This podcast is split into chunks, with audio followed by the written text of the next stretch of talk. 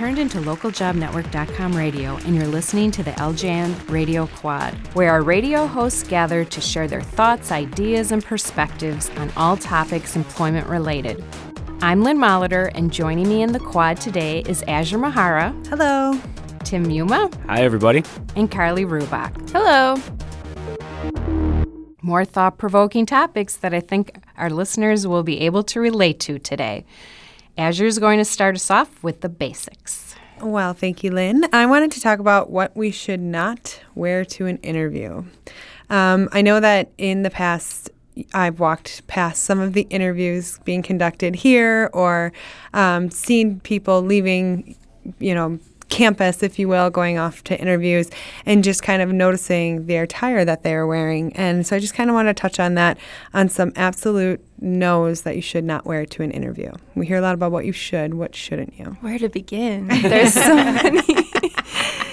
I guess I could just start with basics like, you know, you, you want to be, you know, they say overdress. You don't want to just go in oh, there with jeans, true. and if you're not sure, just just overdress. You know, um, so there there's the clothing as far as what not to wear, but then there's also you know makeup, jewelry, that sort of thing. So just keeping it very clean. Um, make sure you've ironed your clothes. Um, yeah. Don't be all wrinkly and tuck your shirt in. So just just take it a step further than you normally would. Perhaps put a tie on. Yeah, oh, that's good. I think you bring up a good point that even if um, you're going for um, a shipping and receiving job, or you're going for a job at the grocery store, or you're going for a job to work in an office, I think that either any of those examples that you should always overdress and still kind of look your Sunday right. best, if you will. I think too with um, warmer weather climates, you do need to be careful too how much skin you choose to oh, show, because uh, that you know, depending on who you're interviewing with, they may find mm-hmm. some of that not appropriate. Right. I have that problem a lot actually in the summer. I often tank tank tops. I would suggest not wearing those, even if you uh, even if you've been to the gym plenty. I wouldn't suggest that. Um, you know, I, I, sort of you know obviously you hear some of the basics idea and not jeans, not t-shirts, that sort of thing. Uh, what I always find interesting in some of the people I've talked to is the idea that you obviously don't want to smell bad, but you do not want to be laying around the perfume or the cologne because uh. that can just trigger something. I mean, there is that, that mental, psychological component that, I mean, who knows? Maybe that smell just triggers something negative for some reason. You'd hate for that to be, you know, subconsciously. Uh, right. For some reason, that person's just like, well, it's not going to be a fit or, whoa, dude, you have to right. really chill out on that that's, stuff. That's what I'd be worried about more yeah. is that the, your, the person interviewing you is just focusing on, oh my God, I can't can't deal with this strong smell right now, and they're focused on that instead of what you're saying. Mm-hmm.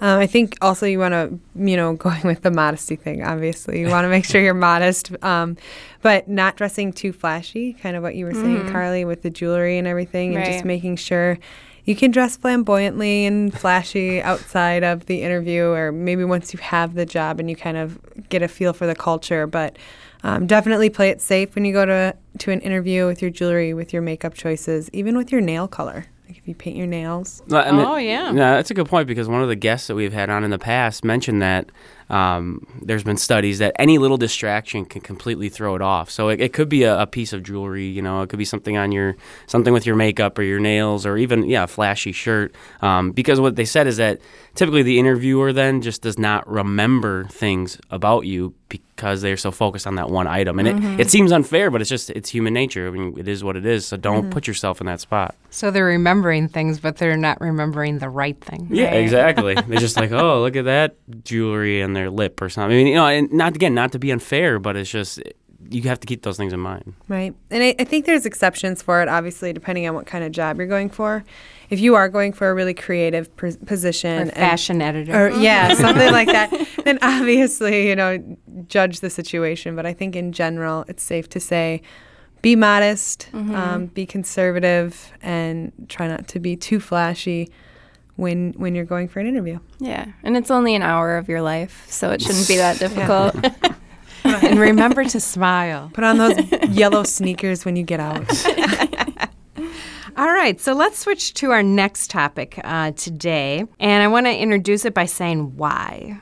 You know, children often ask this question, and I'm sure they drive their parents crazy. Maybe Tim, you can attest to Yeah, that. and it doesn't end. You can keep answering, and they keep asking why. I don't have an answer for that anyway. They're just trying to learn. so, how often do you, as a worker, though, ask why of your managers? You know, again, not to question them, but as a way to learn. And I say why, but you know, you can ask questions different ways as well. Mm-hmm. Um, I think it's a good way to learn about how the processes came to be. Um, so you can maybe, if you're asking why about a certain process, you might learn, you know, why it happened, obviously. But there could have been a mistake made in the past or an oversight, and that's the reason, and that might help you to just understand it and feel better about going along with it. So it can provide clarity in situations, I think. But I feel like you also have to be um, careful in a way because you're saying you're, you know, ask why, not to question them, but you still have to approach it in the right way and make sure you're not right. being confrontational and just saying, you know, I'm, I'm just curious, really. And so I think there's the approach that's important too. Yeah, I think um, it, it's all it all depends on how you ask the question why because um, kind of what Carly said, it could come across as giving pushback. So that that would Right. be the number one fear that I would have. But um, I definitely see the the value in it because it helps you understand the process. You understand why your boss is asking you to get this done, um, so it can maybe help you deliver the the exact product that they need. Yeah, I mean, I, admittedly, I uh, I've probably fallen into this category quite a few times, not just here but in general. Part of it is simple curiosity. I think I do have sort of you know that journalistic type you know curiosity, but uh, you know I think there are times for me it's more so like the process. Like if there's a process of something, just I want to know why because you know we all feel like okay we have certain things we like to do or want to do or there's time considerations. So for me it's, it's sort of the idea okay just not that a manager has to justify something, but uh, more kind of for my own peace of mind. And it, to the point that Carly and Azure brought up, um, yes, it is how you sort of present it and how you ask it. And uh, you know, we've been taking some of these personality uh, assessments lately in, in our workplace to sort of worry about communication. And the truth is, I'm always a little bit more forward and blunt, and I don't necessarily consider how does this sound. It's just more like, so why are we doing this again? So.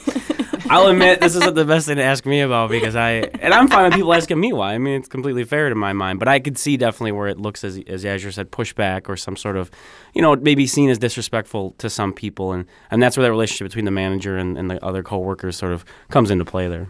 So, and I would suggest too, sometimes, you know, like in the heat of the moment or the project or in a meeting, it may not be the right place to kind of ask for background. Mm-hmm. But, you know, especially when people are newer, I think you know, they can talk to their managers like during a status meeting and say, hey, you know, at the meeting, you know, I was instructed to do this, or everyone seemed on board with, you know, this direction, but I don't have any of the background.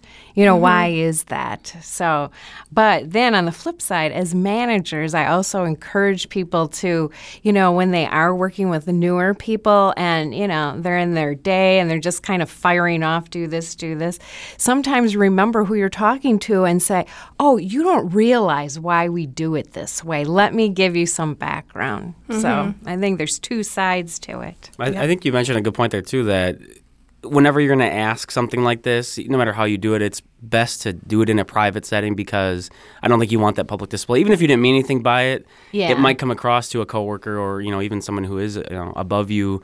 Um, in terms of you know a management position, you just don't want it to come off that way, even if you didn't mean it. Or if it's a private conversation, you're just not creating you know more issues that way. Okay, so Carly's topic actually reminds me of one of Bon Jovi's cover songs. you had a bad day. so, Carly, Hold on. you weren't expecting that intro? I really wasn't.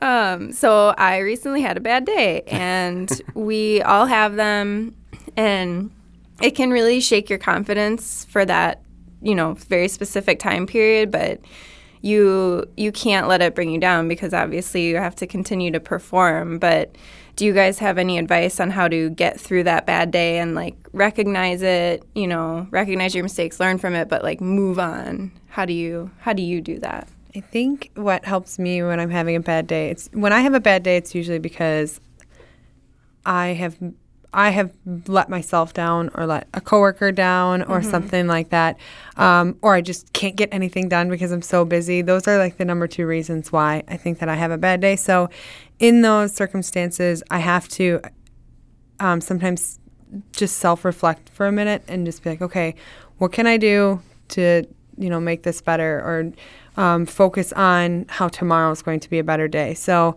if you feel like that day's already shot, don't carry it into tomorrow. Mm-hmm. You know what I mean? Just go home, take a bubble bath. I don't know whatever you do that sounds good. and just kind of focus and know that when you come in tomorrow, no matter what happened the day before, it's a new day. You have to focus on, you know, keep going because it's not going to do anybody any good to just focus on anything bad that happened the day before or your stresses from yesterday, if you will. Mm-hmm.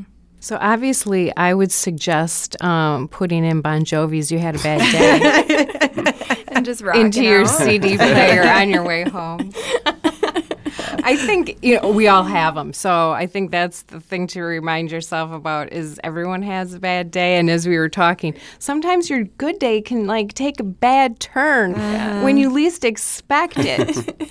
um, I think um, you know I benefit from having someone at home that I can, um, you know, talk through things. And again, for those people at home, just sit there and listen to us.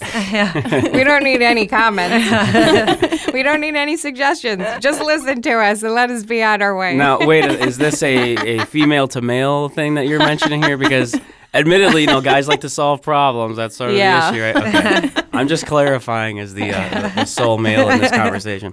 But I'm with Lynn on that. Sometimes we just need you to listen. right, yeah. And we know that, we still just don't follow through. I we don't know. I need your know what it is. solution.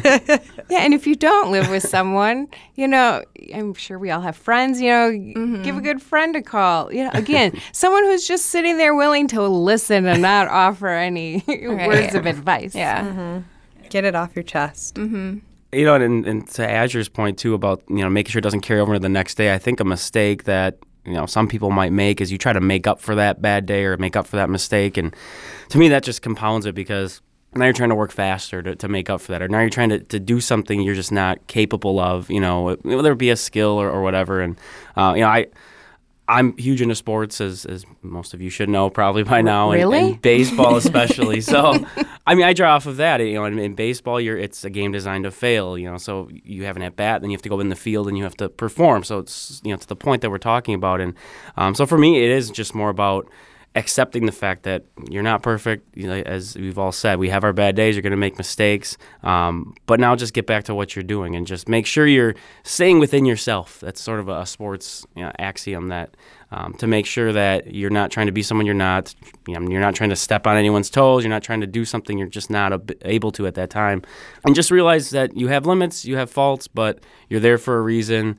Um, you're not getting fired because you had a bad day. You know, sometimes people fret over that. I mean, myself included. Like, oh, geez, I just really blew it, and, um, that kind of thing. But uh, yeah, I mean, I, I think I think we're all on the same page with that. It's just just let it go. I mean, you have to let it go. You want to learn from it, of course, but uh, it's gonna happen. I mean, it, it's it's just gonna happen. Yeah, and I think a mistake that I make a lot is I want to I like over apologize when mm. I should just, you know, acknowledge my mistake and move on instead of drawing more attention to it. Uh, because if you like keep apologizing, then you're just like building it up and you just need to And it may not be, you may be harder on yourself. You know, mm-hmm. the other person or people may not be happy, but it's like, yeah, just move on and show that you've learned from it. Mm-hmm. Because they're they could very well be letting it go. Right. And you're, oh, Carly. you don't want to like- keep drawing the attention to Right. and I think that even if your your bad day didn't stem from you making a mistake, maybe it was just everything kind of came down on you at once. But I think that still kind of applies is to just focus on the solution rather mm-hmm. than than the problem and kind of try to keep moving one foot in front of the other. I think it's important that you know you, Carly talked about not keep bringing it up, sort of thing. You, you just don't want it to come off as you then sound like you're going to be making an excuse for what happened. I mean, there are legitimate reasons stuff doesn't get done or a mistake happens, and that's fine. But I think there's a fine balance there. You, nobody wants to hear you go on about why it happened. Just okay, it's done. Let's move forward. That kind of thing. Um, so I, I think there is a fine line there. I'm telling you, Carly. Bon Jovi. All right, I'll try it. Wait, who's Bon Jovi? waiting for Lynn to start singing. yeah, we won't go there. So let's end our show today with a different twist on the topic of feedback. So, uh, soliciting feedback from a team um, in in regards to change. So sometimes a manager they have to like come you know come storming into a into your cube or into a into a conference room and um, you know they're just kind of basically laying it all on the table telling you what what you have to do calling the shots. And then you know maybe they'll ask for feedback later on whatever the topic is, you know, if it was a new direction, um, you know, what did you think of it? Or, you know, maybe they won't ask for feedback. So, how do you react to, you know, managers? Should they ask for feedback from their teams? And um, as team members, do you, how do you feel about when your when your managers come in and set direction without asking for input?